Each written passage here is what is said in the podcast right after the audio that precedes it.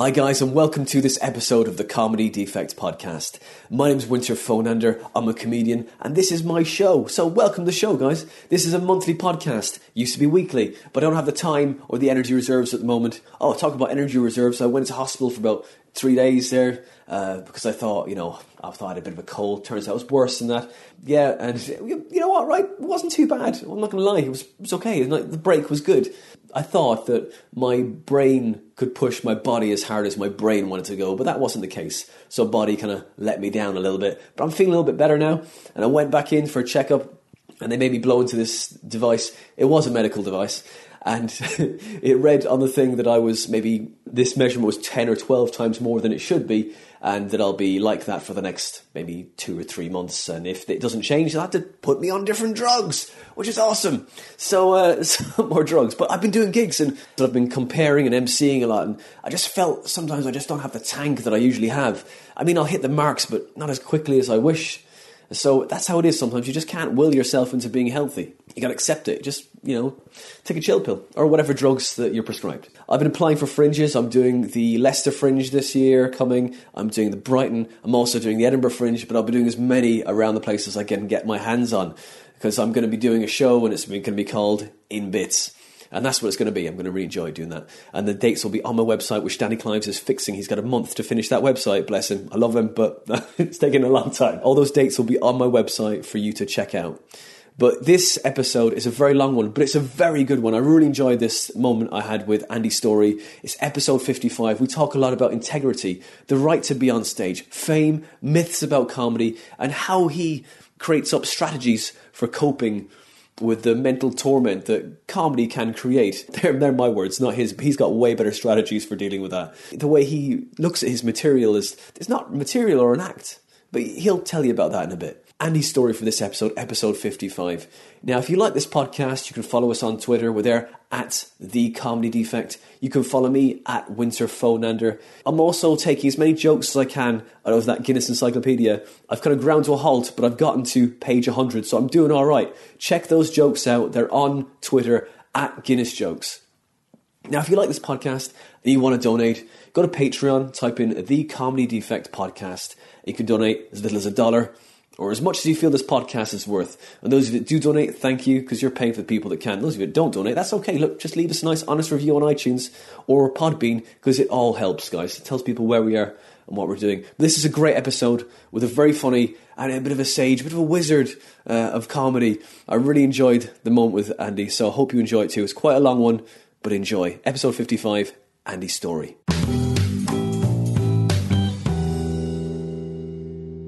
Andy Storey, welcome to the Comedy Defect. How are you doing, man? I'm really well, thanks. It's great. What a lovely sunny day. I don't. I don't think I've been to Hemel Hempstead before. It's, you're, you're missing out. You're missing out. But you would think I'd been there to a gig, but I don't know if there's any. There's any gigs. There's a few gigs around here, yeah. yeah Is there a uh, Mirth one? There is not a Mirth gig, actually, which is strange. Usually, when I go go meet somebody at a train station, I usually uh, have have gigged there. You know. Yeah. I'm not good at geography and travel, so I don't really know where I am. Half. I mean, I was at the Stand and Calling yesterday, but if you ask me where that was, Mm-hmm. My lady friend took me in the car, so I've no idea Yeah. where the gig is. Do You know what I mean? Yeah. But I do recognise. I'm good at recognising train stations and things. Yeah. So but I've certainly never been here, but it looked really, really nice in the front. But do you drive yourself? No, I don't. I've never driven. I think I, oh, we talked about this earlier actually in the kitchen, weren't we, about fears and Mm. neurosis. I'm not neur- neurotic as a person, but I, I don't think I'd be a very good driver. You know, Mm. I think I'd be. Um, I think I just think I'd fall asleep. Yeah. I just don't think I could concentrate. I don't think I'd be. I don't think I'd have road rage, Huh? but I think I'd just.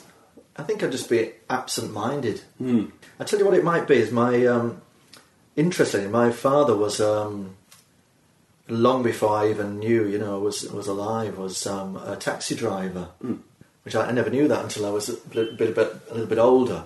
But strangely, I, as far as I know, in my in my life, we never had a car, you know. But we never had a car in the family, so I've never been used to being in a car. So on all our holidays and things, we either walked or, or got the train. Do you know what I mean? Mm. My granddad had a car, but in my childhood, I've never been in a car really. Mm. Do you see what I mean? I never Yeah. spent my life in a car. Wow. So I suppose maybe it comes from that, and not being used to the, you know, seeing the inside of a car. But I don't. I certainly don't like the smell Oh yeah. of a summer car. You know, The the, plastic. that plastic dashboard smell. I know that, the kind of, but also back in the days, like we everyone used to smoke in the cars all the time as well, and there was that like sort of Yeah, that, yeah. that that smoke in permeate everything, and you just that Yeah, would just smell every that it would make everything smell of that. I don't think I would ever learn to drive. I don't hmm. think. I think I'm just I'm too old now for dri- for driving lessons. You know what I mean? My nan tried to learn to drive for a bit. She was doing some lessons, and she nearly took out this other old lady Yeah, yeah. who's crossing the road. And she and my nan was like, "Oh, I'm terribly sorry." And then she saw my nan saw that she had a piece of knitting with her. Said, "Oh, that's an interesting cross stitch." And they started comparing cross stitches, just even after she just nearly killed her. You know, Something in common. Yeah. Yeah. Well, they got two things in common: imminent death Mm. and uh, cross stitch. Yeah. Yeah, yeah. Stitch in time, eh? Stitch in But- time. Yeah. But so you're, uh, you said you're claustrophobic as well. Uh, Yeah, I, well, I was. I would say I was claustrophobic. As I've said before, in the kitchen, you know, I try not to define myself with it with those parameters, you know. Yeah. So, I would say, yes, certainly claustrophobic. If you put me in a small box and locked it, I mean, I don't think anybody would be. Yeah. But I think in a theatre or in a cinema or something, I always sit on the aisle seat or try to book an aisle seat. Hmm. And we say we went to this concert, which was um, Brian Setzer. Do you know him? Hmm. He was a lead guitarist from the Stray Cats. Now he, is a group called Rockabilly Riot. Now I like a, a bit of rockabilly slap bass in our music. So we went to see that at the Kentish Town O2 Forum. So, I tell you who was there. Tim Vine was there as an audience member. So he must like his rock and roll music. I saw him in the queue. It was an awful rainy night. But anyway, we're inside. Was, I, don't know how many people you were getting there. Perhaps, uh, I'd a guess, certainly 1,500, 2,000 maybe. I mean, but most of the people in the upper balcony, they're seated. But downstairs, we wanted to be cl- quite close to the front. Get a good view, I like. So I, I did, when the audience started to come in and it almost started, I did feel sort of trapped in. But I was at the side. I got at the side where they got the barrier. Uh-huh. And so I could pretend I was sick and go to the side. So, Yeah. but I'm trying to conquer that. Really, I don't. Yeah. I don't like the idea of that. I used to get claustrophobic very early on in a stand-up gig. Huh. If, if you, as you went on stage, if the venue had no exit apart from back through the audience, so there's, there's no sides and the back is you're sort of trapped in somewhere like Piccadilly Comedy downstairs, something like that, or even Piccadilly Comedy upstairs. Although that's a, it's a higher ceiling in there, it's a bigger room, so you, there's more air in there. But downstairs, certainly, sort of like a basement thing. Downstairs, the King's Head, although you can go out from the side. But those kind of gigs, if you're trapped. I once did a play years ago uh, at the um, Fringe Theatre, small one, and I did a play called Box and Cox, the three-hander, and originally written by, I think it was written by Gilbert and Sullivan, as a curtain raiser. So they would have it's a half an hour comedy, a farce. So they would have that on at the start before a, a longer production. And it got some songs in it. It's like the Tabard or the White Bears, a small mm-hmm. theatre. And that had no exit mm. apart from the audience, so you couldn't get out. Do you know what I mean? Mm. And in fact, in one performance, Doctor Legg. Do you remember EastEnders? Doctor Legg. He was he was there watching with his wife. Why?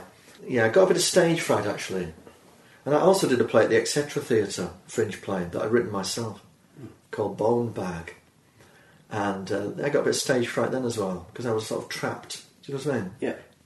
even when like when a, when a play starts, a comedian's a little bit different because an audience can imagine a comedian leaving the stage. It might be something humorous, or, Mhm. whereas an actor, um, they imagine that they're going to stay on. Yeah. So if you if you you know you can feel trapped a bit, Mhm. but I don't feel that anymore. I've got over that. You know, Con- I think I've conquered most of that. Although I still would prefer an aisle seat in the theatre. Yeah. The cinema less so. In a cinema, there's more. ro- It's a film, so you can. You people get up in the middle of it and they will Mm. go out for a wee, don't they? Something or uh, a refill of coke or something. Mm. Oh, they're so big, aren't they? But in the theatre, live action, Mm. Mark Rylance is on, you know, and you do. And I like to be near the front. Yeah. You don't really want to stand up, and you've got to go through. Excuse me, excuse me, all the way to the end. You know. Yeah. And that, that I think that's the fear, the social fear of when the lights go down. I'm fine for the first ten minutes in the theatre, and then I start to feel sick. Yeah. And knowing that I've got to go, excuse me, excuse me, and interrupt their show Mhm. is absolutely horrifying, isn't it? You know, I get the same thing on public transport when the when the doors close on a train, Yeah. but I sit in the toilet area Right. and I'm totally relaxed. This is it's not real, you know. It's Yeah. it's a trick of the It's- mind. yeah. Yeah, because if I'm near the toilet, I was on today, coming, but it's lovely. It was empty today, so if it's empty, it's fine, isn't it? So it's obviously the inclusion of people Mm. and nothing to do with the trapped on a train. Because when the train's empty, I feel relaxed. Mm. So the idea of being sick, I think, of vomiting in front of people Mhm. is the fear, and I think that's Yeah. that's a widespread fear. I think. I think so. I heard this interview with somebody.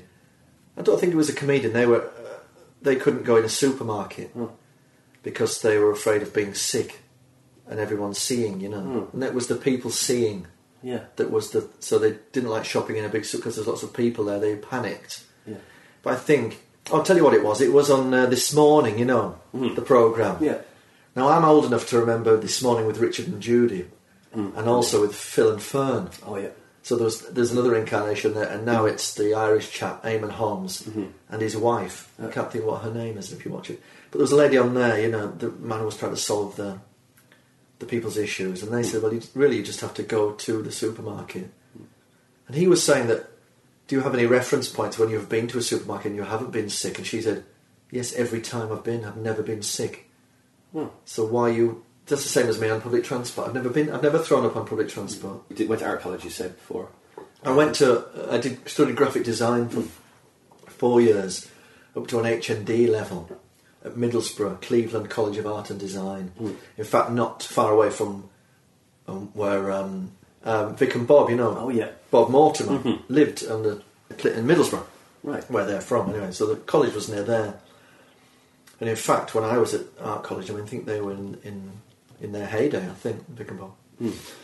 So I did that, and then yeah, then I wasn't good at that. You know, I was good at the ideas, the creative ideas, Mm. but I wasn't good practice. I couldn't do it. I couldn't physically. Different to fine art because you're expressing yourself in a different way. Graphic art, you've got to be quite precise. I think. Mhm. And I remember the tutor saying to me, "What you're doing, the ideas are great, but what you're your, your, the precision of it is it's not beautiful." You know. Mm. He said to me, "Can tomorrow can you bring me in something which you think is beautiful, so I know what you think is beautiful?" Mm. And you know, I took in I, I took in cut out clippings of bodybuilders from from magazines, Huh. which I think is one of the most beautiful things. And I don't think he quite understood. Hmm. I don't think he could quite understand what I was, what was in my mind. You know, but I thought that was beautiful. You know, Yeah. which I still do. I, I, Yeah. that's my surprise um, thing that I'm into. That you know, Oh, yeah. I love. Yeah. I, if you know Trev Takabi. You know Trev. Yes, I do. Yeah. Now he loves bodybuilding. He goes to all the expos and Wow. stuff. And when he realised that I did it, it was like a shock. And we, and then we were very excitedly talking about Dorian Yates and Shawn Ray and the Mr. Right. Olympia and all that kind of thing. Okay. I've never seen I've never seen these people live. Well, I've met Shawn Ray and uh, Yeah. Dorian Yates on this people, but I've never seen a Mr. Olympia.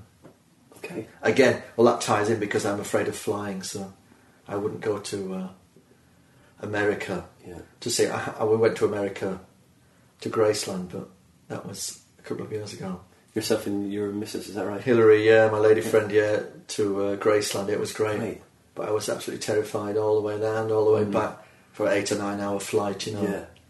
to uh, New Orleans and then and then another little flight. Yeah. But the little flight was worse because it was a tiny plane with about six seats in it. Right. It was awful. It was shaking through the air like Mm. a like a toy aeroplane. That was brilliant. Yeah, I was Yeah. terrified, but we we stayed in the in the Heartbreak Hotel for Yeah. a couple of nights on on Lonely Street. You know, it was all sort of laid on. You know. Cool. Was it Arnold Schwarzenegger that got you hooked into it, or was it like something before that? Yeah, you know, as a young man, I did watch Pumping Iron. You Yeah. know, I re- I watched it a couple of nights back on Netflix, uh, and I know they did they did a remastered version of it. I think that I don't think the net, I think the Netflix one is the original one, Yeah. but I think there was a a DVD which there was a new bits to it. Uh, I actually ha- have a VHS of Pumping Iron, Right. and when I went to a, a store once, they had it, and it was um, I think it's like a collector's item now. Cool. So I think I own a, a, a, original VHS with the, with an, in good audio. So Yeah, you yeah. know, maybe it's only a hundred or so pounds, but you know, I've got that at home in uh, in the northeast. Yeah, I think bodybuilding. Same time I was at art college, I think. Yeah. I remember my parents coming to. I think it was the first time I'd, I'd lived away from home in Middlesbrough, Mm. and them coming to see my what was a student accommodation, and on the on the walls was cuttings of was oiled men, you know, in, in trunks. I don't know what they were thinking, but but I, I remember at that point starting, and I went to the gym. I think so. That I don't know what I'd seen, but something had inspired me to. I suppose any young man. Yeah. And how old was I at art college? I, wasn't that young, but I get I, I get lost off with the age when I went to things and what Mm. date it was, but I don't know. I was late teens or Yeah. I mean, But everyone starts to lift weights and Yeah. wants big arms, you know, it. for a t-shirt. Do you know Of what I mean? No, of course. It's like it's like I mean I was the same. I mean my hero was Arnie when I was younger. Yeah. definitely. I mean I've got the quote up there from Arnold Schwarzenegger as well. Okay, You know, yeah, yeah. And so it's like all these kind of things, you know. Yeah, that's a great quote. I met Dorian Yates Right. uh, from Birmingham, England, of course. I met him at a seminar. Mm-hmm. This was before I lifted weights. I was it. I did martial arts before, from an 11-year-old till I was about 16, Mm. to quite a high level. Another thing that. So I was British champion, you know, Wow. In taekwondo. Wow. I don't usually speak about that, but I think why not, you know? Yeah. feel relaxed. So, so I did that, and that sort of led me to. I suppose that led me into the weights arena. Of course. So I went to this seminar, yeah, during it in the Mayfair Ballroom in Newcastle. So I'm from the northeast, I'm from Durham, about 21 miles away from Newcastle. And that was extraordinary. But this is a guy who was, was at the time, I think he'd won a couple of Mr. Olympias or something. So would have been 90, somewhere in the 90s, mid to late 90s, something like that. Yeah. I'm not sure. Uh, Someone listening will correct me on the dates of that. Trev, if Trev was here. I'm not a geek at anything. I'm not a nerd, you know. But anyway, but at the, fi- at the time he was five foot eight. He was about. I mean, he must have been two, uh, two sixty-five Yeah. pounds. The first half of the seminar was a nutrition thing. He had a tracksuit on. He looked like he had a stomach sticking out. I didn't know what to expect. I'd never seen a bodybuilder in real. life. He looked like a power lifter, if anything. Bum bag. In Yeah. those days, you remember the Oh, bum bag on the front Yeah. in Britain on the front. Yeah. And the second half, he oiled himself up and came out, and I'd never seen. I could not believe it. This guy had to turn sideways almost to get through the door at the back, and he looked extraordinary. He had, a, he had the six pack was showing through, Mm. and he wasn't he wasn't super lean, but he was uh, he looked great. Yeah. And um, I queued up afterwards. I got actually got a signed picture, but I, I've just remembered that I don't know where that is now. Ah. He signed it in a gold pen, you know. Mm-hmm. And I shook his hand. His forearm was bigger than my leg. Yeah. He was so big, and for a man, I think for a I wasn't a boy, I was a grown man. For a man, I just think there's something great power in that, you know. And also coming from the northeast of England, it's quite a masculine sort of, Mm-hmm. I would say, macho sort of area of, of Britain, you know. Yeah.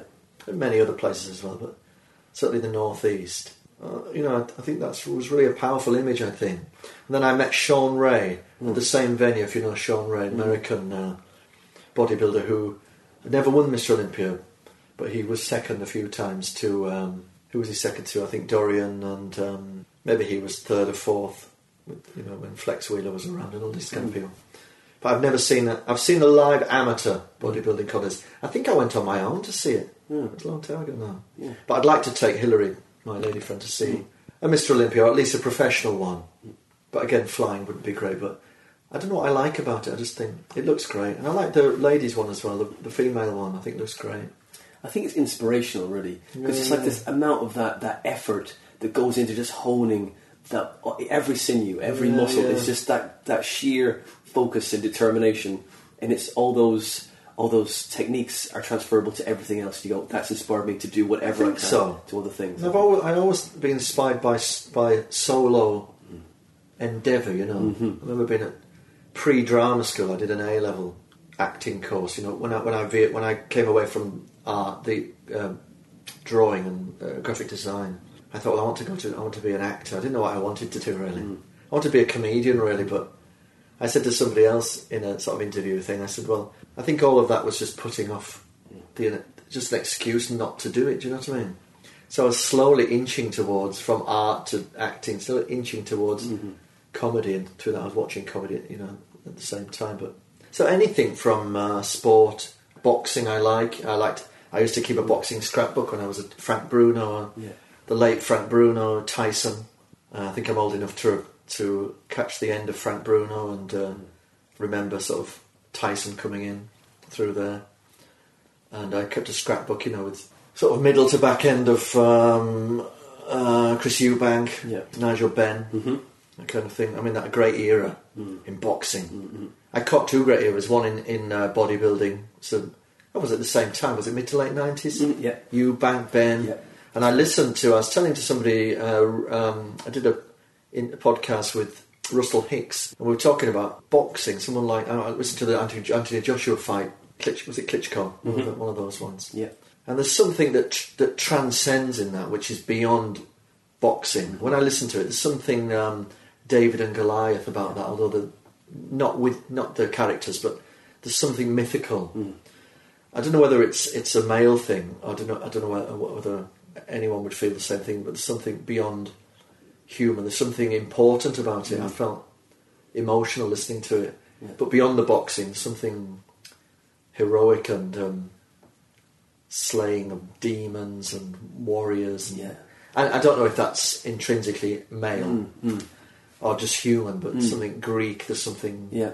Athenian. There's something mystical about it. There's Yeah. beyond. As you're saying with the bodybuilding, something beyond the thing that, that it is. Yeah. You know what I mean? Like the Rocky films, Yeah, of course. It's, that's- it's not about what- boxing. You know? Yeah, it's, a, it's an old it's an old story where Yes, the, the, the, it's an the- old story. Yeah. the, the you know the hero overcomes the whatever is adversity You're of some exactly kind. right. That is it. Yeah. It's an old tale, Yeah. which is That's it. which is older than the tale. Yeah. There's something in inside. You know. Yeah. Yeah, you're right. Yeah. And you're like you know you stand upon your mountain victorious. Yeah. You're like, Yeah, it's, it's pow- there's something powerful about it. that. Absolutely. And the Anthony Joshua fight was really. I thought he was not going to win it. Mm. Had a feeling that he would have a great go at it. Mm-hmm. And he's a great boxer. And but I just didn't think with the history of Klitschko. yeah. But of course, I, I don't know if it's not an excuse for anyone. But I don't know if age is a factor in that. With Mm. as with the tennis, you know, with uh, Venus, you know, and uh, the new girl. I can't think of her name, but Mm-hmm. Yeah.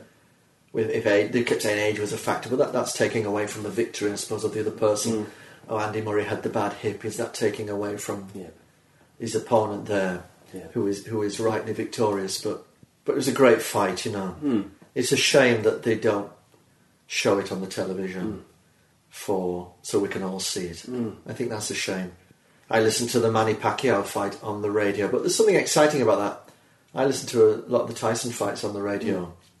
That's because you can't see, and it's quite exciting, isn't it? Yeah. To wonder what's happening, Visualize what's what they on, look like, you know. absolutely. And then you're Yeah. straight on YouTube afterwards to see if anyone's filmed it off of the Yeah. off of the sky or whatever it is. But I'm looking forward, of course, to the. Uh, I'm not. I'm not au fait with all the people, but the Conor McGregor of course, and McGregor, yeah, the, uh, yeah, yeah, no, yeah. Mayweather, yeah. Yeah, Mayweather, yeah, that's it. That's That- going to be interesting. that's When is that exciting. anyway? Is that soon? That's the end of August, I oh, think. right, okay, great. So while we're in it, are you in Edinburgh? I'm in Edinburgh for the month, yeah. So while we're in Edinburgh, all right. somebody will screen that somewhere. Surely, Yeah. all the comedians will be Yeah. watching that in a pub or Great. around somebody's house. I'm sure, Mm. or at least on the. I'm sure it'll be on the radio. Definitely. I think the price to watch it was. I saw 98 quid or something to see something. Mm. I remember watching boxing on the television. Surely, even the, the Chris Eubank fight Mm. was televised for a So, like- regular person to watch. I think. Yeah. I think it was on just a normal television. You take inspiration and, and some drive from other people's sort of like solo endeavours, you say. For sure, yeah. And, and like, is there anyone like that you at the moment where you kind of go, totally, that is like, say if we're going to relate back to stand up, is there anyone you go, that is where I would like to get to, or I would like to aspire stand-up like people? that? Yes. Most of my influences are outside of comedy, you know. Mm. In terms of, I'll tell you who I went to see. I'll tell you two, two people. I mean, that they're at the, they're at the top of their game, you know. Mm-hmm.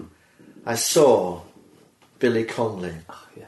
at the Hammersmith Apollo. Mm. Could have been last year, could have been the year before. Can't quite remember. But he wasn't well, Mm. you know. Got the paralysed arm, you know, down the one side, and it, and he stood by a little table with a, what was some notes on it, that kind of thing. Mm. There's nothing wrong with that. But I think at one point he forgot what to say after about ten minutes. But there was a bit of a silence, and people were shouting, "We love you, Billy," and all this kind of thing. But it was absolutely, I mean, you know, absolutely. I mean, there's not many comedians who I'm out of the seat Yeah.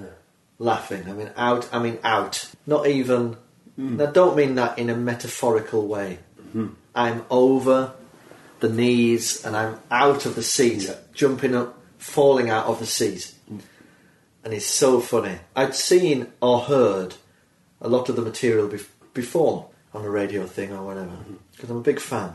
But he's the only comedian, one one of, and that's the other one I'll tell you in a moment, comedians that I've seen who on the way home, even being a comedian, I would say to my Hillary, I'd say, was some of that made up on the spot. Hmm. Do you know what I mean? Hmm. And it, I'd heard it before. Yeah. It wasn't made up. I'd heard it, but so convincing was it that it looked like t- somebody talking and breathing. You know. Yeah. And the second person who I saw in Edinburgh, Edinburgh last year twice was Tommy Tiernan Wow. Yeah.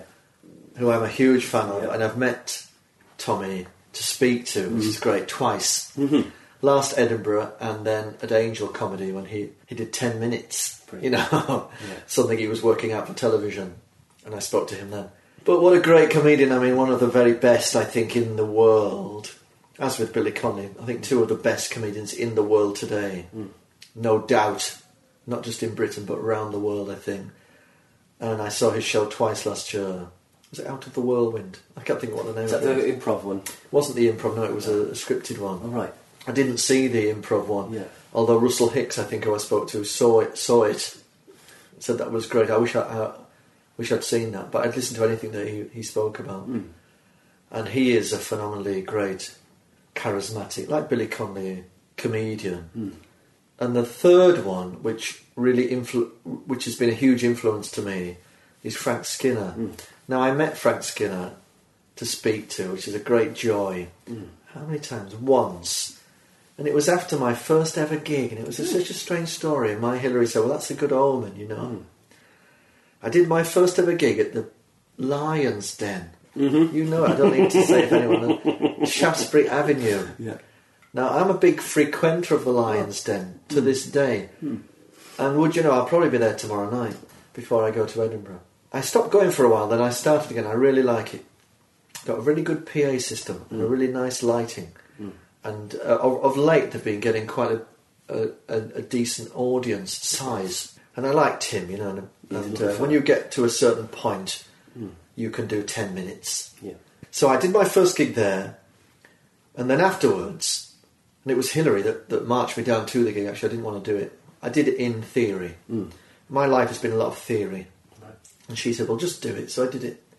And afterwards, we went for a celebratory drink. Now, in those days, I drank alcohol. I don't anymore. It's been four years since I've had a drink. So it's been about four years since I've drank alcohol. And then I, I've been doing comedy for six and a half years. So then I, I was a drinker. Hmm. So we went for a prosecco at Cafe Koha, which is just next to Wyndham's Theatre. Yeah, behind Wyndham's, in the West End. Hmm. So we went there for a drink. so we're having a celebratory drink. I did my first gig. Oh, I'm a comedian, you know. Hmm. and who was in there but Frank Skinner with a friend, male friend. And I said, oh, I can't believe it. Look, Frank Skinner. So I thought, shall I go over and say hi? But it was in Cafe Koha. It's quite a nice, well-to-do. It's not a pub, you know. It's a, it's a restaurant bar, frequented by theatre types. Maybe next the backstage of Wyndham, so maybe those types will go in there. Mm-hmm. I didn't want to in- interrupt him in, in the place where you'd go to after a show. Anyway, as I saw him leave, and I thought I just can't not speak to him. He's leaving. I may never see him again. So I, I followed him out, Yeah. and I ran after him mm-hmm. down the side street, and I said, "Frank Skinner," and he turned around and he didn't look very pleased, to be honest. But that was probably my reading of it. Of course. And straight away I said, I'm a comedian. And his face looked like it softened. And he stopped. And I said, I've just done my first ever gig. And he looked all right with that. Yeah. So I was a bit nervous. I said, It's great to meet you and everything. And he said this He said, Well, I am the ghost of Christmas past. You are the future of comedy. Mm. Re- remind me, what's your name? I told him my name. He said, Well, I'll, I'll remember. It's a, a polite thing to say. And what a lovely thing to say to somebody Mm. that he was the old guard, as it were, and this is a new person doing his first gig. So that was great. And my Hillary said, Well, that's a good omen, isn't it, that you've met your, what was at the time, you know, I mean, still is a, a great comedy hero. So, Mm. but I respect Frank Skinner in, in all different ways, but in, uh, mainly in his writing. Mm. Some of the most beautiful, beautifully crafted and well written Mm. writing that I've ever seen in stand up. I mean, any, in anywhere. I mean, you know, also someone like Jerry Seinfeld, something like that. But it's, it's beautiful. I mean, great. Uh, great. So th those those are the three main ones. I would say influenced me coming a, as a comedian, uh, but more more in the comedy sense because you Yeah. know you don't you don't you don't get to know about these people that you know a lot of performers you don't know about their about apart from now when you do have a podcast Stuart Goldsmith's podcast you get to know the nitty gritty of the thing so you they can't really be an influence in terms of uh, work ethic or because you don't know Yeah. the ins and outs of that. you're right. You're not sure about that. So Right. only in comedy wise, what they all have in common, which I suppose I'm looking for in my my comedy, Hmm. is is that they're effortless. Certainly Connolly and Tiernan. Yeah. It's supposed to appear to look like a man, a person talking, whereas Skinner. It's effortless, very effortless. I mean, absolutely superb. I've seen Frank Skinner many times live. He is posing as, in many ways, a comedian, hmm. telling you funny things. Mm-hmm. Whereas the difference, I would say, Tiernan and Connolly are presuming to be people Yeah. telling you their real things. Yeah. Do you see the difference? What I'm trying Absolutely. to say. Absolutely. So in in my comedy, I would say I am posing as a human, sharing my stories, and I'm not posing as a performer, a comedian. So that I would differentiate, and I've thought about that as as I've gone along. So I would never mention in my uh, while I was on stage, I'd never mention uh, something funny that happened to me at a gig. Do you see what I mean? Yeah. Because I like to keep try to keep the worlds separate. So the world I'm creating is a is a person. So that's quite difficult, but I think that's something that I Tommy Tiernan we we we're expected and Billy Connolly to believe that these anecdotes are real. Mm-hmm. And Frank Skinner as well, but uh, you know, do you see what I mean? No, there's, a, there's a difference there. There's, there's, there's no barrier between you and the audience. You, you- I've seen your act before. It's very quite surreal in some places, isn't it? Yeah. And you're sort of like you're you're you're looking through the this mask of being a human, and then showing them the abstract lives that we all live. Yeah, I would like to think it wasn't. I tell you who who did that really well was the forerunner, and has been in many ways uh, sort of seen as the prerequisite before his time as a alternative comedian. Hmm. That was Frankie Howerd, you know. Mm-hmm. Yeah. And when Frankie Howerd started, what a lot of people don't realise is that he was one of the only comedians at the time to wear his own clothes. Now, when you look back now, he's wearing a suit, what a lot of comedians would wear now. Hmm. And let's say live at the Apollo or something. But at the time, comedians had costumes, hmm. you know. Let's say someone at the back end of, uh, not literally the back end of Max Miller, but, you know, wore a costume a lot of these uh, variety acts had were were comedians hmm. posing as comedians. Hmm. Whereas Frankie, as when Frankie Howerd came along, he was he was pretending to be a person that had arrived there by accident almost. So he had his own clothes on, the brown suit, a bit tatty, a bit of a stain maybe on it, hmm. and he was saying, "Well, I'm not with those people. I've just wandered up here." And w- well, while I'm here, let, why don't we talk about, oh, you know, Yeah. my back or whatever. I've got a bad, this bad back. I'll tell you a couple of jokes while I'm here. Yeah. See how well it will. You know, you're not understanding it. You know. Yeah. So that's interesting for me. That watching old tapes of that, hmm. I find. I mean, obviously, I never saw him live. I'm not old enough to remember him, even on the television or anything. But hmm. he's a fascinating character in that Very sense. much, and I suppose I've been influenced by. Do you know? I tell you something interesting. When I talk about my life, I did a gig, a lovely gig in uh, with Paul Rickett. Do you know Paul Rickett? Yeah. a lovely gig, uh, out of bounds gigs. You know the Richard Minnis ones, and I really like those ones. And this one was in a in a school, a lovely big audience. You know, they're ever so nice gigs. And I wasn't opening; I was in the middle there, doing a full set in the middle. And sometimes when I afterwards, an audience member will say to me, "You don't seem old enough to have remembered these things that you're talking about." I just think the north of England maybe was so backward. You know what I mean? When I mm. talk about Frankie Howerd and things, mm. and being influenced by that. Mm. Maybe that was through my parents or.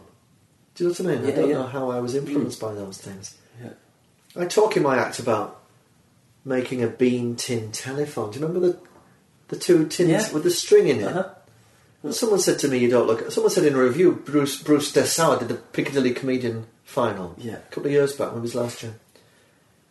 He said he doesn't look old enough to remember that, but I spoke to a comedian who was in their twenties who remembers that. But sometimes I think maybe the north of England was backward. You know, maybe we Mhm. did those things Yeah.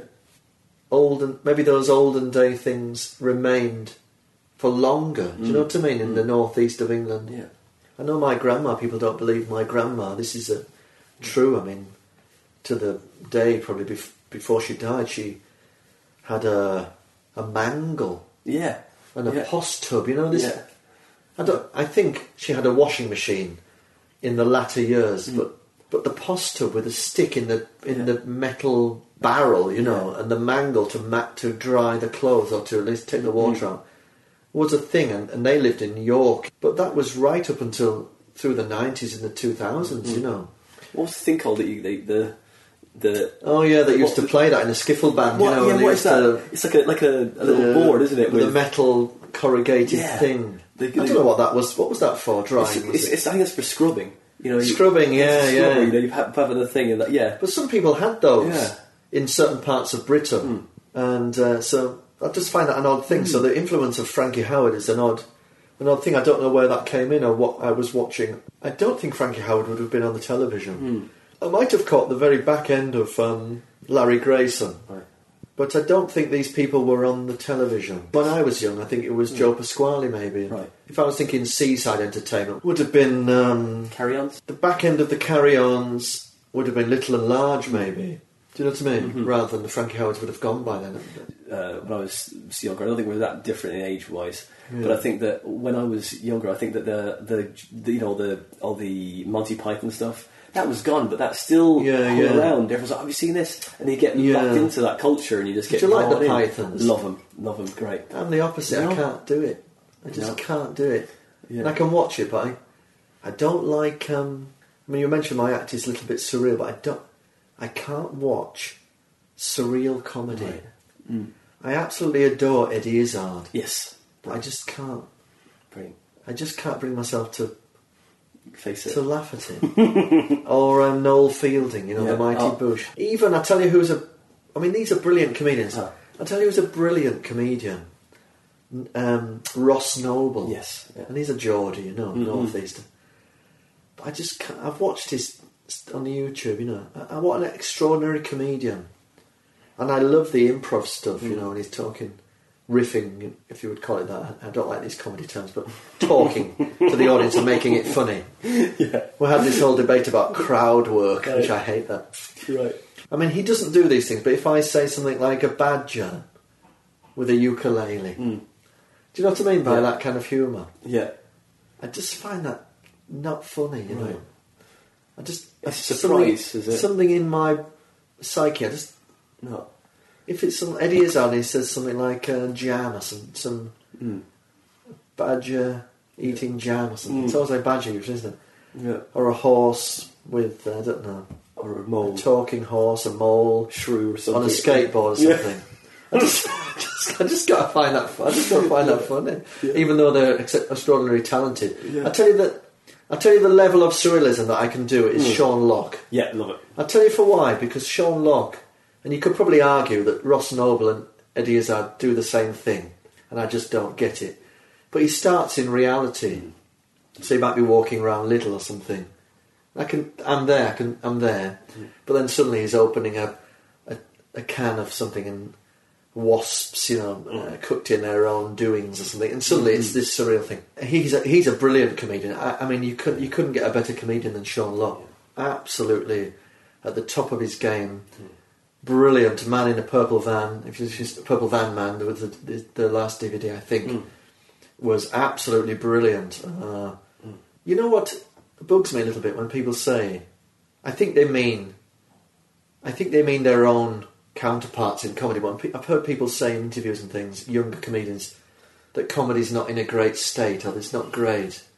Maybe they're forgetting the people who are still working and just talking about their own class off in their own lot. But Yeah, if you look at the Edinburgh brochure last year, the year before this year, Oh, I mean, there's so many. There's brilliant comedy. Mm. Tony Law, Yeah. Sara Pascoe. Mm. I mean, you, you, Ivo Graham. I mean, if you, you know, live at the BBC, you watch that. It's great. Mm. It's great. I mean, Sean Lock's still working. Eddie Izzard's still working.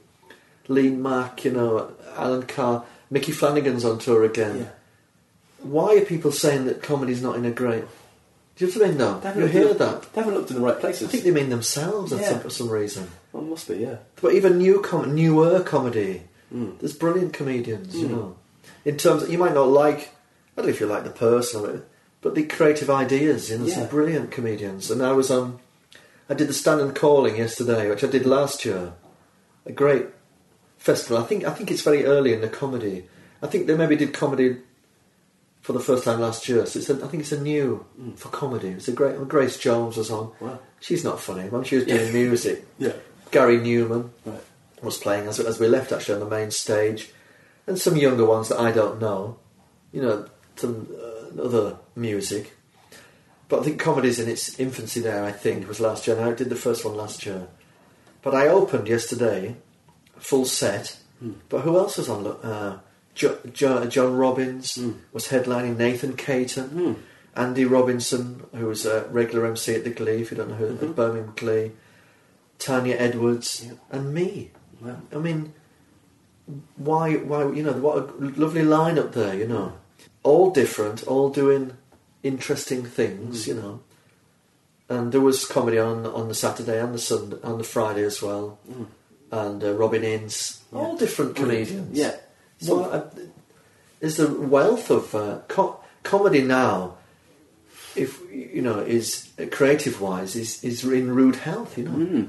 maybe on the circuit financially and stuff Mm. maybe maybe that's not great but you know people like me coming through as a comedian after six and a half years i don't know if the circuit is a, i don't know what that is you know Mm. i certainly haven't made any money since i started you know Mm. and i don't mean i don't get paid money Mm. but i've not made any money above the line of Yeah. losing money i've not Mm. made any money Mm. in the six and a half years that i've been doing it you know Mm. and I've gigged, you know, the good gigs, you know, Mm. the, all the places you, you would want to gig at. But I think I tell you what the positive of that is. I think if you, um, this is my opinion. I, I always preface it with that. You don't need to say it's my opinion. I said that before. You know what I mean? I, I'm the only one speaking here, so you know what I mean. At this point, so they don't need to say this is my opinion. Yeah. People would know that. When I moved away from looking for money, Yeah. I got better gigs. You know Mm. in better places and I'm more fulfilled at this point, you know. Mm. I think when you start comedy, you want to tell people that you'll make a, got getting a paid gig, and that's natural. So you say, "Oh, I'm getting a paid gig here, I'm doing twenty pounds, forty pounds, whatever it is." but as soon as I realised that, well, I had a day job anyway, Mm. so essentially I didn't need any money. Do you know what I mean? So I thought, why don't I just look for gigs that that are nice ones and good ones? So Mm. then you're getting at the comedy store, you know, Mm. late, I've late shows, at the comedy store, the Glee ones, the stand ones, Mm. And they're unpaid, you know, at this at my level, ten minutes, whatever you're doing, fifteen minutes, whatever it is. Mm. But that's better, you know. Mm. So I've really, you know, in the last couple of years, really improved my lot, really, in terms of the gigs, you know, and the CV, Mm. the boat show, whatever it is. Yeah. They've all been relatively unpaid or totally unpaid. Mm. But then again, I work in the daytime, so most of the time to, to afford Edinburgh and things. In the in the theatre, children's theatre. So I think comedy's in a good state, and I, I'm not so much worried about the circuit element. You know, Mm. I'm not sure if there's any, a career to be made like somebody that's been going for longer than me on the circuit. You know, Mm. You did your first Edinburgh show, was that with Tom Ward? Tom Ward. Now the dates I don't remember. So that I think that was 2015 Right. because Tom had Tom was in the final of the BBC Comedy Award. Was already been in the final of that, so that that would have been August. We did the show, and then I was in the final in the November of the same year. Mm. So I think that was 2015. We did the PBH Cowgate uh, show, yeah, split hour, Yeah. which was brilliant. It was called Award-winning Story Cool. which is great. so I think that was a great show, yeah, and that was great working with Tom and everything. Yeah. So that was a success, I would say, Mm. from my point, you know, from the my, from my personal point of view. Hmm. And then the year after, I did a. Oh, I went to the counting house, hmm. which was then the Gilded Balloon. Oh. So it moved from the Free Fringe to the Gilded Balloon, which was, well, the year that Tom and I did the Cowgate, that was the Cowgate was under the microscope for some some weird stuff. What was, Oh, there was yeah, some, there was there, was a some- swap. Some the, uh, people had booked Something. rooms, and other people had taken those rooms, and it was all going up in the air, wasn't it? Was the Freestival Freestival, thing. That's, that's right. right, yeah, yeah. So that was that year. The year that I did the counting house was the year of the debacle with the. So every year you see was the should it be Gilded Balloon? But you know what? I was so well looked after, Hmm. and they had front of house, and they had the situation. You know where the audience went in the bar, and then they were shown to the. You know, it was all laid on, Yeah. and they had people doing the tech if you wanted it. You know, I mean, you're paid for these things, and I, I didn't have that. What I did, I thought was I did 45 minutes, a show called Funny Story, which was very well received, hmm. uh, some nice reviews, and it was sold out for half, almost half of the whole run hmm. on the board. You know, Gilded Balloon board at the TV. It sold out. I was so very proud of that. Hmm. It got a lot of footfall there, and we did a lot of work flying and. They put up all the posters for you and everything. It's all laid on. The Gilded Balloon looked after you so well in there. Yeah. So what I did tech wise was I thought I'd be quite lonely hmm. because it was my. It's just me. It's a solo show, isn't it?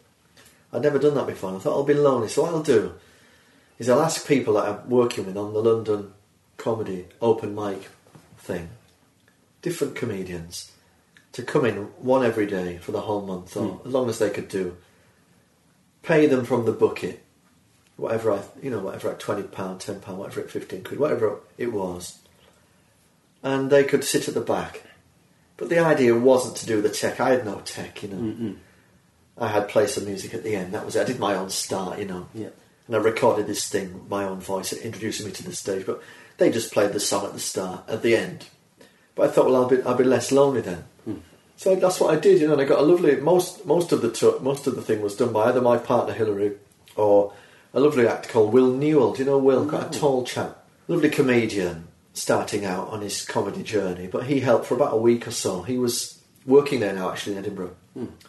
And he came to see me at the stand actually to show, show support when I did the three stands, you know. Mm-hmm. But he helped out, did the tech there, so that, that eased the loneliness. And I got used to knowing how to do a solo show to just on my own, you know, and hmm. how to how to work that what that would feel like. Hmm. And I think I did a couple of shows, maybe one show, and that I did it on my own. And that was quite strange, hmm. with a full house, just me. Yeah. And I did my own tech actually. I took a CD player on, did my own tech. Yeah. that night, which was fine. Yeah. DIY style. That m- was the making of me, really, the Yeah. solo show. Because I realised that I could really do it. Yeah. And I did 45 minutes. In fact, some days I stayed on to the full hour, you know. Yeah. And I really had a. What I used in the in the previews was a music stand, you know, mm-hmm. classical the- classical music stand with my notes, and so I mm. used that in the in the show, you know, and mm. I worked off that. So every day I was changing the running order and doing different things. Yeah. And by the end of it, I had a really good show, and that was the show that I was. It was a rehearsal really for the hour this year. Great. That was the whole point. Yeah. Was to do a work in progress and work the material, Yeah. Which was a theme sort of thing, but it was just existing all the, the material that I'd got so far. Hmm. So that was the plan for this year, but that didn't sort of work out. So I still did the previews for this year with the director Kevin Shepherd, Right. who, if you do know Kevin, I don't.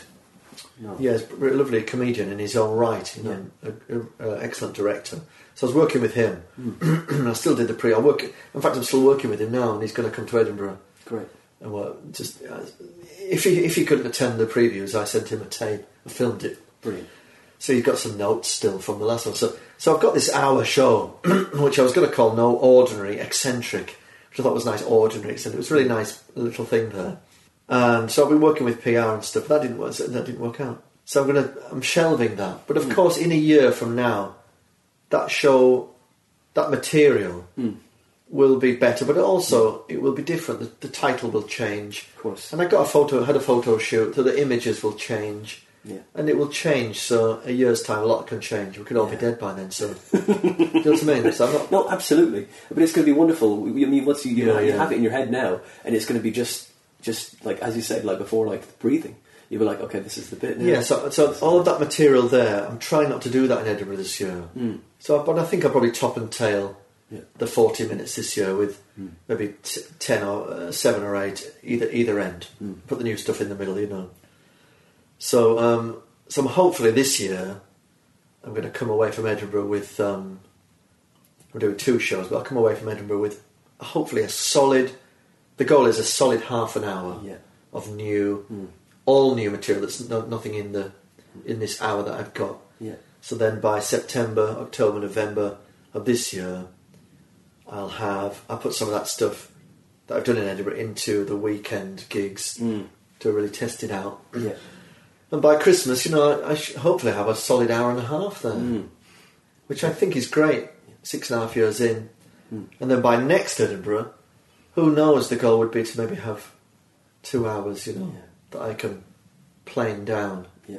into a, a debut, hmm and I'm really excited about that. That's great. So actually, I'm the kind of person in retrospect that would say that not doing it this year has been brilliant, Mm. been a godsend. I'm, not, I'm an atheist, but let's say a godsend, hmm and I think I think that's that's a great uh, position to be in.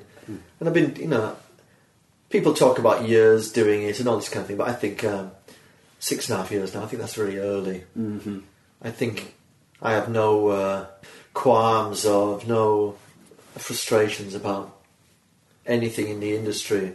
Six and a half years in, Mhm. it's too. Yeah. It's far too early. And I, I did a, a gig a, a couple of weeks back at Piccadilly Comedy, and I really it was all coming together. Yeah. Opened there, at Piccadilly downstairs, and it was all coming together, and the voice and the and the overall feel of the movement of the of the pieces together. Yeah.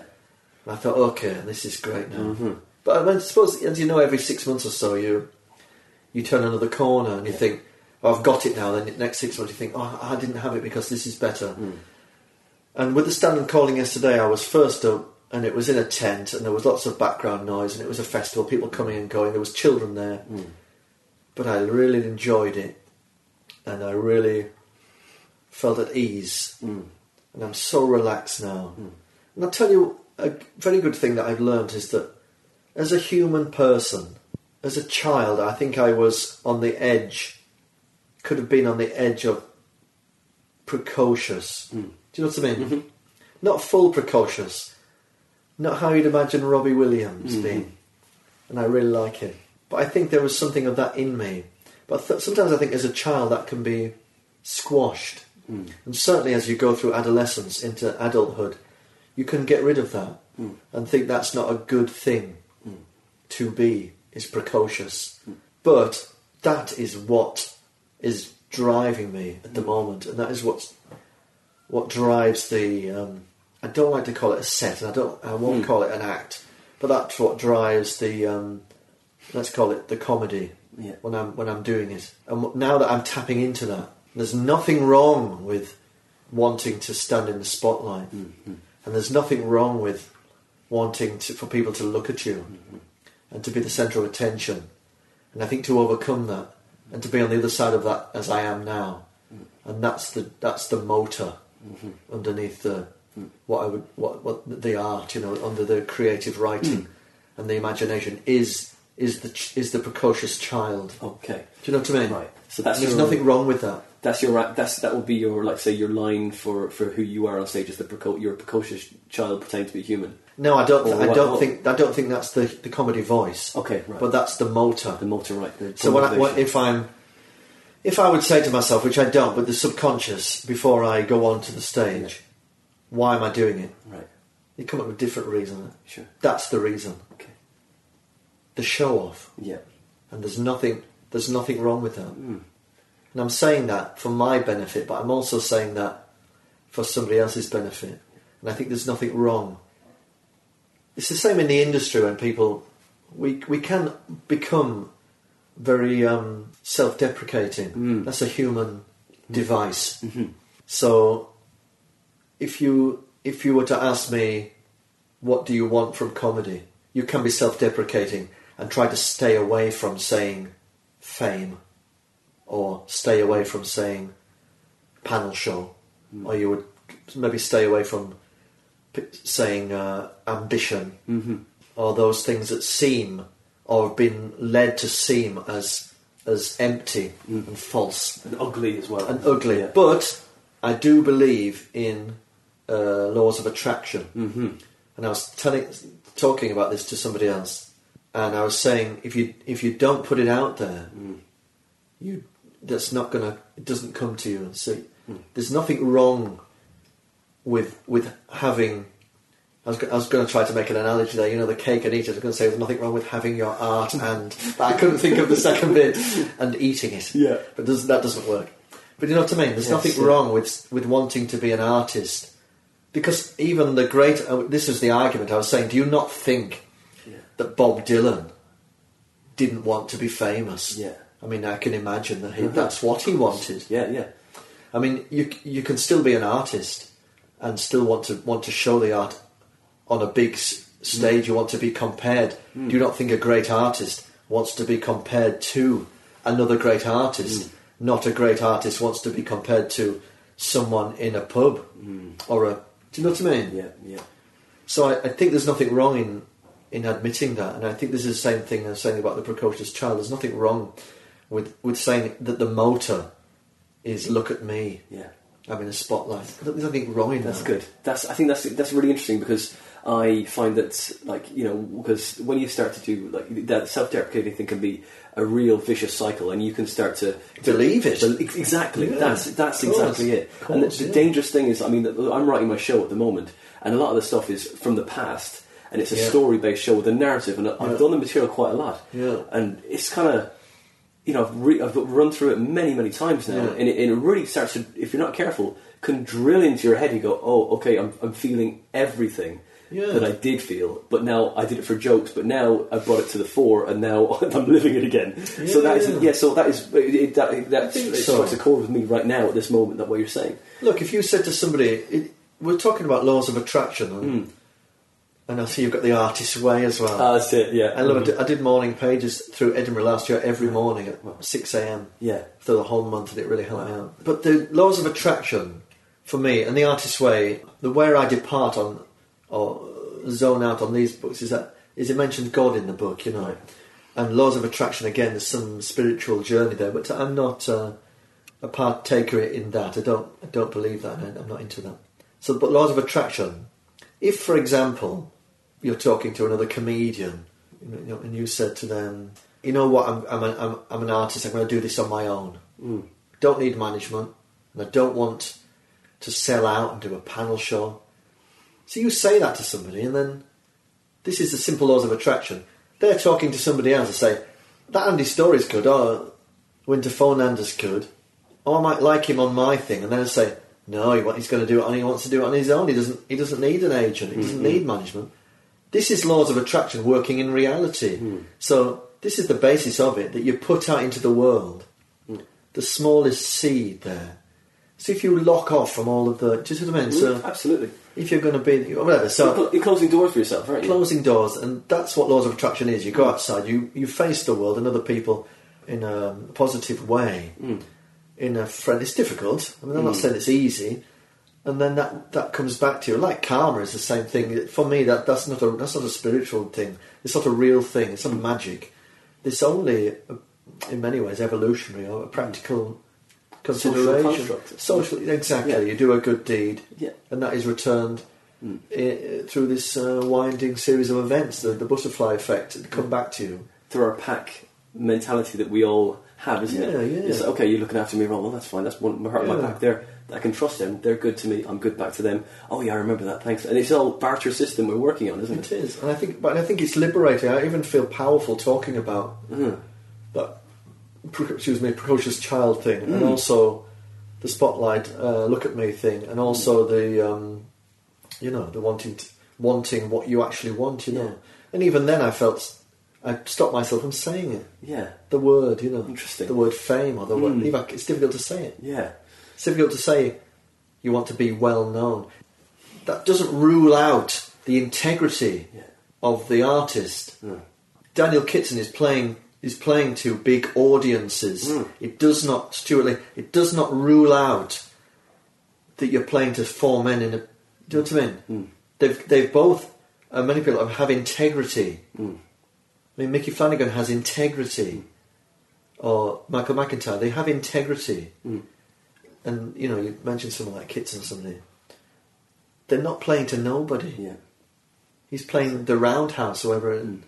That's not ten people in there. Mm. Do you know what I mean? Like just because you say you want fame doesn't mean to say you haven't got any work ethic or you're not striving towards Yeah. something. And Kitson might not want fame, Yeah. but surely he wants to show his work Mm. on a level that can affect people on a larger and larger level. Yeah. I mean, this must be the must be the thing, you know. Yeah, that's it. You wouldn't. The argument could be, yes, we would do it anyway. Yes, I think I would search out a spotlight anyway. Mm. But just because I'm searching out a spotlight doesn't lessen my integrity in what I'm doing as a comedian. Mm. Neither does it lessen my integrity because I went to drama school. These things are a false notion that because, and you hear it said, an actor. Also, if you say, oh, this person is doing comedy, and then they, then you see them presenting a television program, mm. that doesn't lessen their integrity. You know what I mean? Yeah. You see people off the curb, whatever, and then they're hosting a TV program. That's, I don't understand why that's a negative. Mm. And they're, they're still brilliant comedians. Mm. Jack Whitehall is a brilliant comedian. You don't, you don't come out of the wings at live at the Apollo hmm. and host live at the Apollo hmm. at the age of twenty, whatever he is, without having a great skill. You know, I don't understand why people would say these things. Hmm. You might not enjoy the comedy, and that's fine. As Eddie Izzard, a great comedian, I'm not laughing, but it's brilliant. You mm-hmm. know. But to, to do that, Jack White, whoever it is, they're superbly talented. You take the same person, the crit- criticising, and put them in the wings tonight and have them come out and host live these programs. It's very difficult Mm. being a com- you know. Hmm. All I'm saying is that none of these things lessen the integrity in which you are doing the thing that you're doing. You know, hmm. I'm not less a comedian because I went to drama school. Hmm. Nobody's saying that, but you hear this of other people. Hmm. Oh, he's an actor. Hmm. So on and so forth. You don't need to be, you know. I'd argue that the other other, other side of that. Yeah. You were saying earlier, I mean, it's, it's hard to, to keep centred, especially if you haven't come at it from a, a, a performance background. Yeah, yeah. And I think that that is a, a, massive advantage. I feel Yeah. that, and teachers because they were used to speaking in front of people and Yeah. in, in many many Yeah, people. But you know what? What that hmm. tell what that says about me and, and those people is that I started performing when I was about ten or eleven Right. In the amateur dramatic mm. Durham amateur dramatic Deos. they call it. but what that shows to me is the opposite. That shows to me mm. somebody with a desire to perform. You know, a desire to, and it was always comic roles anyway. But a, a, a, desire as a child Yeah. to be a, in entertainment. Mm. So that's the opposite of what doesn't lessen the integrity. In fact, this is a person who you might say was born to do it, not the opposite. You know, in this country, stand-up comedy, in British uh, stand-up comedy, I always say is, is history is, is on a spectrum of, um, in many ways, but on a spectrum of light entertainment. From Harry Hill, that kind of thing, from Jason Manford, kind of thing. Let's go back further back than that. Uh, Joe Pasquale kind of thing, Little and Large kind of thing, Frankie Howerd kind of thing. And let's go forward from that to Alan Carr, mm-hmm. to Sean Lock, to Micky Flanagan. There's a similarity between all these comedians, and then you have the other comedians. Mm. I would say that the the light entertainment ones, I would say they were actually English, mm-hmm. And the other, the Billy Connolly, Scottish, the Irish, hmm. the Dave Allen, mm-hmm. have something other to offer. Hmm. But then you've got the Americans, and what I would call, what I call psychiatric couch comedy Right. is not what we were doing hmm. in this country. And I think now the huge influence of that kind of comedy, brilliant comedians in the American ones, brilliant. I mean, Jerry Seinfeld actually is not psychiatric couch mm, comedy. Mm. Uh, uh, Louis C.K. I would say is this. Is, by the way, these are my terms, mm-hmm. nobody else's mm. terms. I have some strange terms for comedy. Chris Rock, Louis C.K., Lenny Bruce. Lenny Bruce, all the ones anyway. What I call psychiatric couch, mm-hmm. talking about real things. In England, we had. Um, it wasn't until you know quite later on that that we changed from the man walks into until it was I walked into the bar. Into that that sort of change around. But what I'm trying to say is we have all these different styles, and they're they're all one you would call stand-up comedy in in then because Americans invented what we perhaps what we would call stand-up comedy, and in this country, what I would call light entertainment. Now you could argue the point semantically, uh, vaudeville, uh, um, variety. Let's let's call it what I call entertainment. Now, my point being, one would call one entertainment, the other one would be called stand-up comedy. Hmm. But from my point of view, the Micky Flanagan or the Alan Carr is is not doing it with less integrity. Hmm. For me, it's both stand-up comedy. Do you see what I mean? Yeah, yeah, and one is not less hmm. because one has been done in a holiday camp. One is not Michael Barrymore. Uh, You know, another influence of mine actually. One is not less, to my mind, just because it's on a Saturday night family entertainment show. It's not that person is hasn't got less integrity, and sometimes I feel that. This was the whole thing with the club comedy thing that came about. If you saw in the various comedy publications, sort of looking down on club comedy, club comedians. Do you see what I mean? Mm. And saying what they were doing was sort of club comedy again, sort of this looking down the nose at this kind of thing. Mm. But my opinion is people aren't doing it with less integrity. Is mm. my point. You're still an artist, whether you're Michael Barrymore. Controversial talking point. Not say it anyway. I think there's no less integrity applied to the performer if you're Barrymore or you're Daniel Kitson. It's the same. From the outside, you can have whatever opinion you want, but from, when they walk out from the wings, they're not doing it with less integrity. And it's the same thing. There's still the work ethic, there's still the drive, there's still It's the the discipline. same. Exactly the It's same. the You're same. right. So I think we should have respect ultimately Yeah. for all you know all the performers. It's Yeah. difficult to, to walk out there, and I think I think that's important. Mm. You know, I have great respect personally for for any kind of performer. You know, of whatever level. You know, Mm. it's, it's very difficult. And going back to when you spoke to Frank Skinner after your first gig, and that's the thing, is that you've got to be humble to Yeah. learn, to be aware, to get better. So wherever, uh, whatever level you're at, you, you can only be humble because you're going to be humbled wherever you go. It's going to happen. You can't always control everything. You I can't control so. everything. I think there's so, there's a lot of cliches and things. Another cliche, which Frank Skinner reminded me of there. Someone say, you know, when you're starting out, whatever, if you're, well, you can read them and think they're they're real, you know, and say something like, um, someone, a comedian who says they're not nervous is either lying or not very good. now, Frank Skinner said he was never nervous. Now, is he lying? Or, well, he's certainly great. Mm-hmm. So it's not the other one. So you were saying he's a liar. I mean, I was never that nervous. Mm. And I don't think, I'm not nervous anymore. I mean, I'm not hardly nervous at all, but I wasn't that ner- hardly nervous when I started. But I mm. don't think, I don't think that's because I was an actor. Right, okay. And that's just a person, I think. Do you know what I mean? Hmm. I mean, the way the way I see stand up is not an act. You know, I don't see it as an act. I see it as a sh- is sharing sharing the ideas. You know, so I mm-hmm. don't I don't see it as a putting on an act or doing an act. Mm.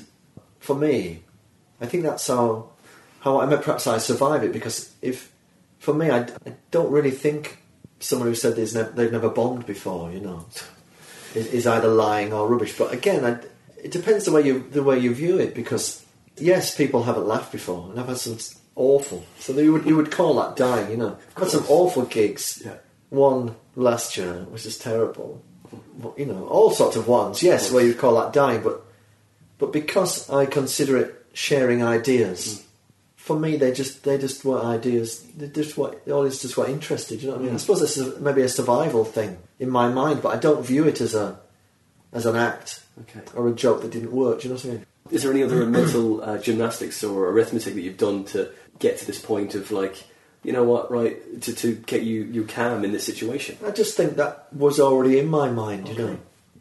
I think I've always been a performer, so I, I, Mm. I think I would never never have called myself an actor, really. Mm. I like the idea of performer, you know. Maybe I don't know even stand up comedian, I don't. I don't like defining the thing, you know, Mm. it seems uh, seems childish, really, not to Yeah. Not to say I'm a stand up comedian, so let's just, I am. but I think I already had the, I think my personality Yeah. is a perfect match for stand up as a performer and also stand up the industry. Mm. I think I, I think my personality already has the prerequisite things had them in place already Mm. to survive. If you want to call it that, sounds dramatic. Survive the industry. Mm. I'm not in the forefront of my conscious self-critical, Mm. and I'm not in the forefront of my brain, depressed, anxious, any of these things. Mm. In the subconscious, that is maybe all working itself out there. Yesterday, I had a great gig, the Standon Calling, but there was a few bits, bit I missed out that I forgot to do, and some bits uh, the premise wasn't quite right. I couldn't quite. I'm still not doing the right premise, leading them into a bit doesn't quite work. But I'm but I'm not thinking about that on the way back from the gig. I never think about it, but the subconscious is thinking about it, hmm. but not in my. I'm never thinking about it. And on the way here today, I made some notes on my phone about the bit, but I didn't think about it. Don't live my life thinking about myself. So you have your id and your ego balanced. Yeah. So you go, look, id, you carry on the background working that out. Yeah. I'll just carry on with what's going on right now. Yeah, you can be depressed in the background. I'm Yeah. not interested. I never dwell on anything. Yeah. I could bomb at a gig for sure. Take me five minutes, Brilliant. even less. Brilliant. I'm not even thinking about it. I don't nice. care. Mm-hmm. Honestly, don't care. But somebody's thinking about it. Yeah. In my s- s- some part of me in there, because the next day I've, I've worked on the stuff Mm. and I'm making notes that have come from my brain how to make it better. But I don't live my life uh, worrying about stuff. I said to Russell Hicks actually, Mm. which is uh, it sounds like a confession Mm. of illness, but I, but I've seen the end, you know, Right. and I mean that in terms of life. Mm. So I'm not affected by anything in the present. Mm-hmm. Do you see what I mean? Yes. To that degree, because I, I've seen the end, and the end is near. That sounds like a bit Bible thing. I'm not religious, and I don't mean the end of the world.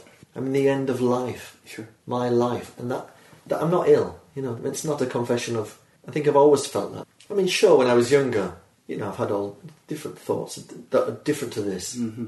but certainly as an adult, and I think that's what's certainly driven me on to achieve things and to you know get better and improve and you know learn. And I'm all for learning in the in the in the industry and as a comedian, and you never know it all. And Mm. I'm I'm certainly not arrogant. You know, Mhm. I'm not even a self publicist. I'm I'm not that kind of person. Mm. But I'm very sure I'm not frustrated by anything in the industry because in the final of the BBC Mm. in 2015, and the final was at the Comedy Store.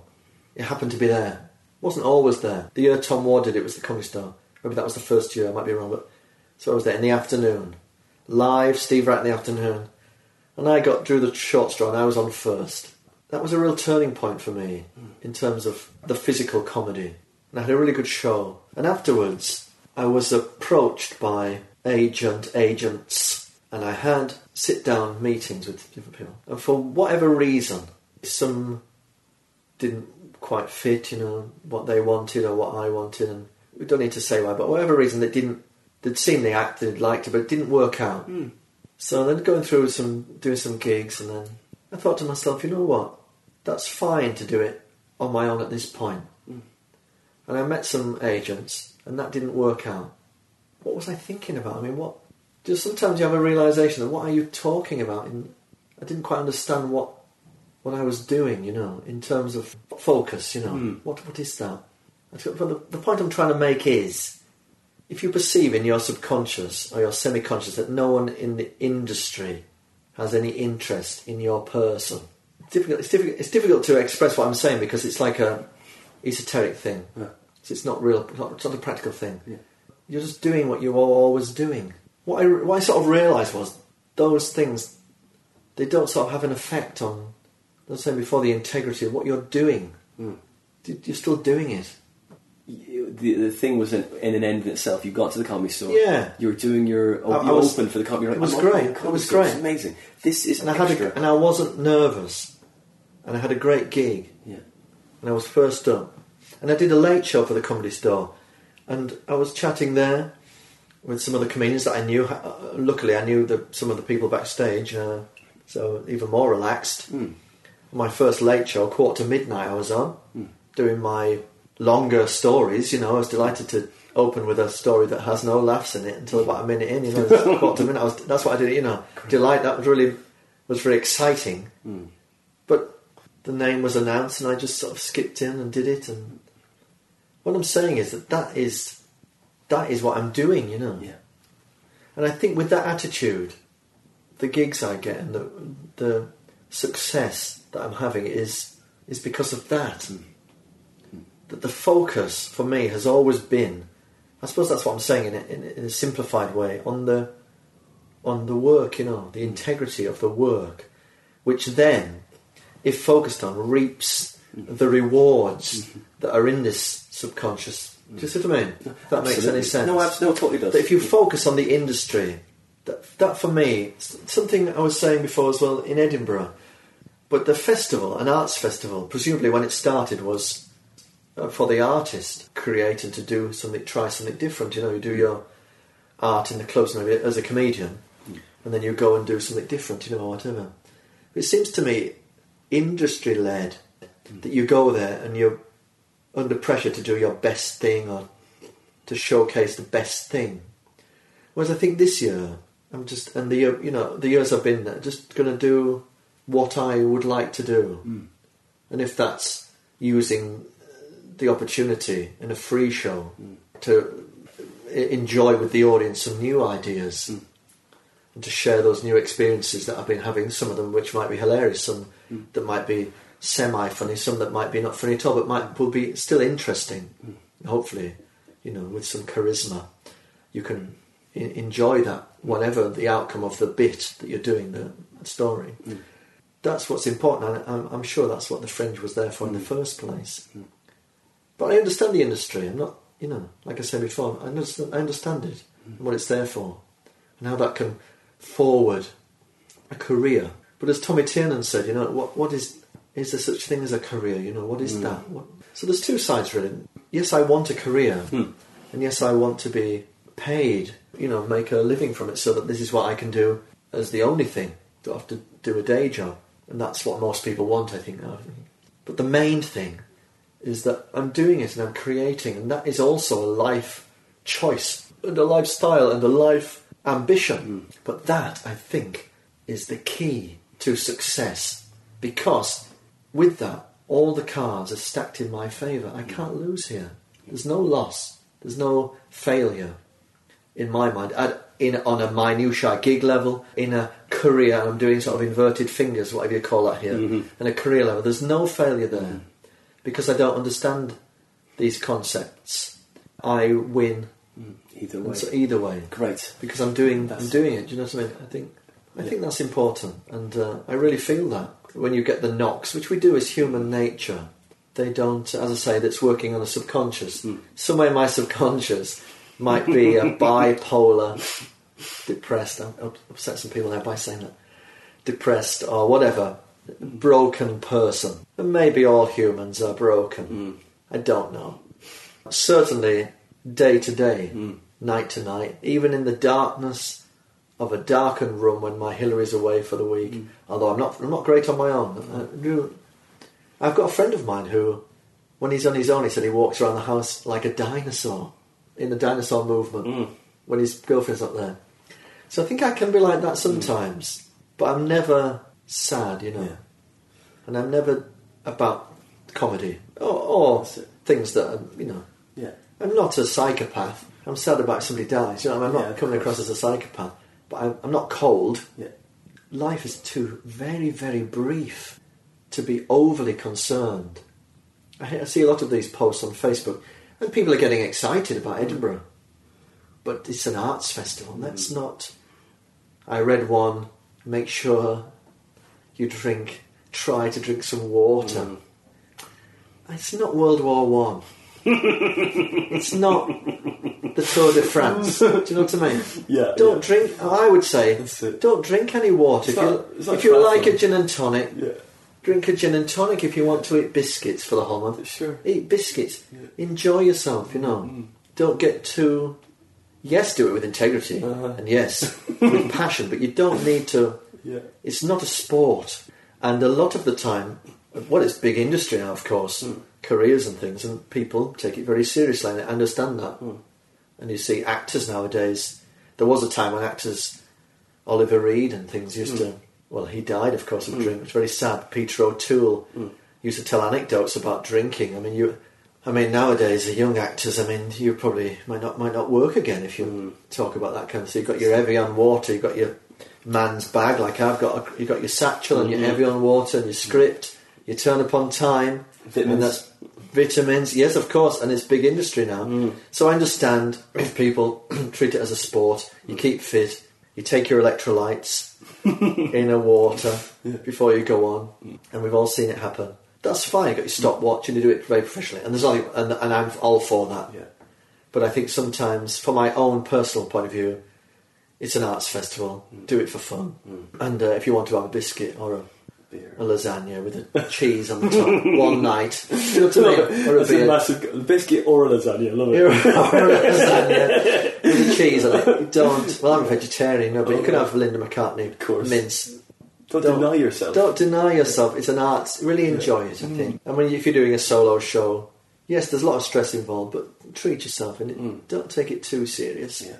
Don't take it to heart. You know, which we all do. I mean, we're all uh, a sucker for, you know, reading something or whatever. I'm carried away. We've come to the to the end, man. Yeah, always. But like, it's it's been great. I've really enjoyed this. is yeah, great. it's There's great. been some really good stuff in there. Some stuff I might even use myself. You know, like the, Yeah. the way you've locked the it away into the sub. You carry on working the back there. I like that. It's great. Yeah, I think that Uh, that, that can happen. That's a real thing. I think. Mm. I think that can really happen. Yeah. Because that comes from me on when I come on stage. Sometimes the it'll be like, "Oh, what if it doesn't doesn't, doesn't work out? Why do I need to talk to you right now in my head?" oh, this person That's- needs to be. that's It's very it. difficult, Mm. but that person needs to be not there when you Yeah, perform. You know, when you have a great gig, Mhm. you're nowhere. Mm. That's nowhere to be. Mm. To be this person. Yeah, they're And going now there. that person for me is really fa- far back. That's great.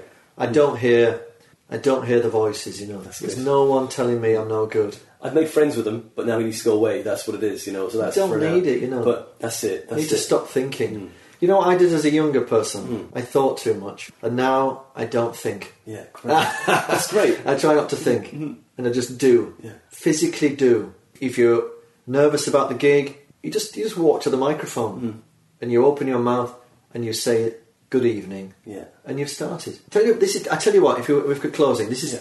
perhaps I've kept, I've kept this in mind. But when I was, I worked with the Royal Shakespeare Company as an actor, and I was there for a year and a half, two years. I did Julius Caesar, King John, in 2003, 2002. The first night of King John was the man who played King John was Guy Henry. He was uh, um, famous recently in Holby City, the main character.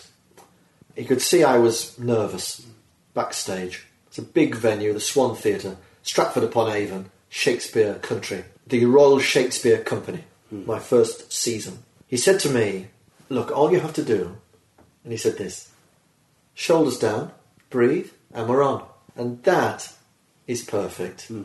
You don't need to think, you don't need to think, am I a good actor? Am I remember the lines? Shoulders down, breathe, and you walk on Yeah. and you've started. And this is the difficulty for a lot of people is starting. They can't get over themselves enough to start doing it.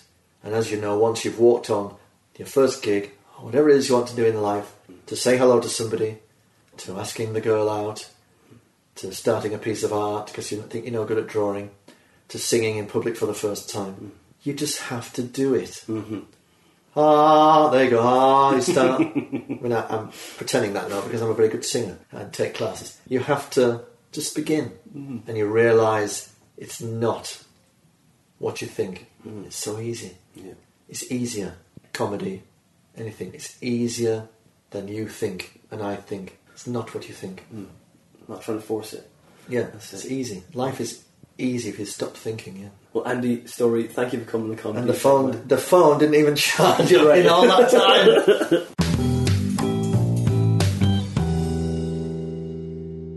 And that was episode 55 with a very funny, a bit of a sage, Andy Storey. Go find him on Facebook, go follow him on Twitter, and go and see him live. You will not be disappointed. Episode 55, great one. Really enjoyed it. You can follow this podcast on Twitter. We're there at The Comedy Defect. You can follow me at Winter Phonander. You can also see all those jokes that I'm tearing out of that Guinness Encyclopedia, and they're up on Twitter under the handle at Guinness Jokes.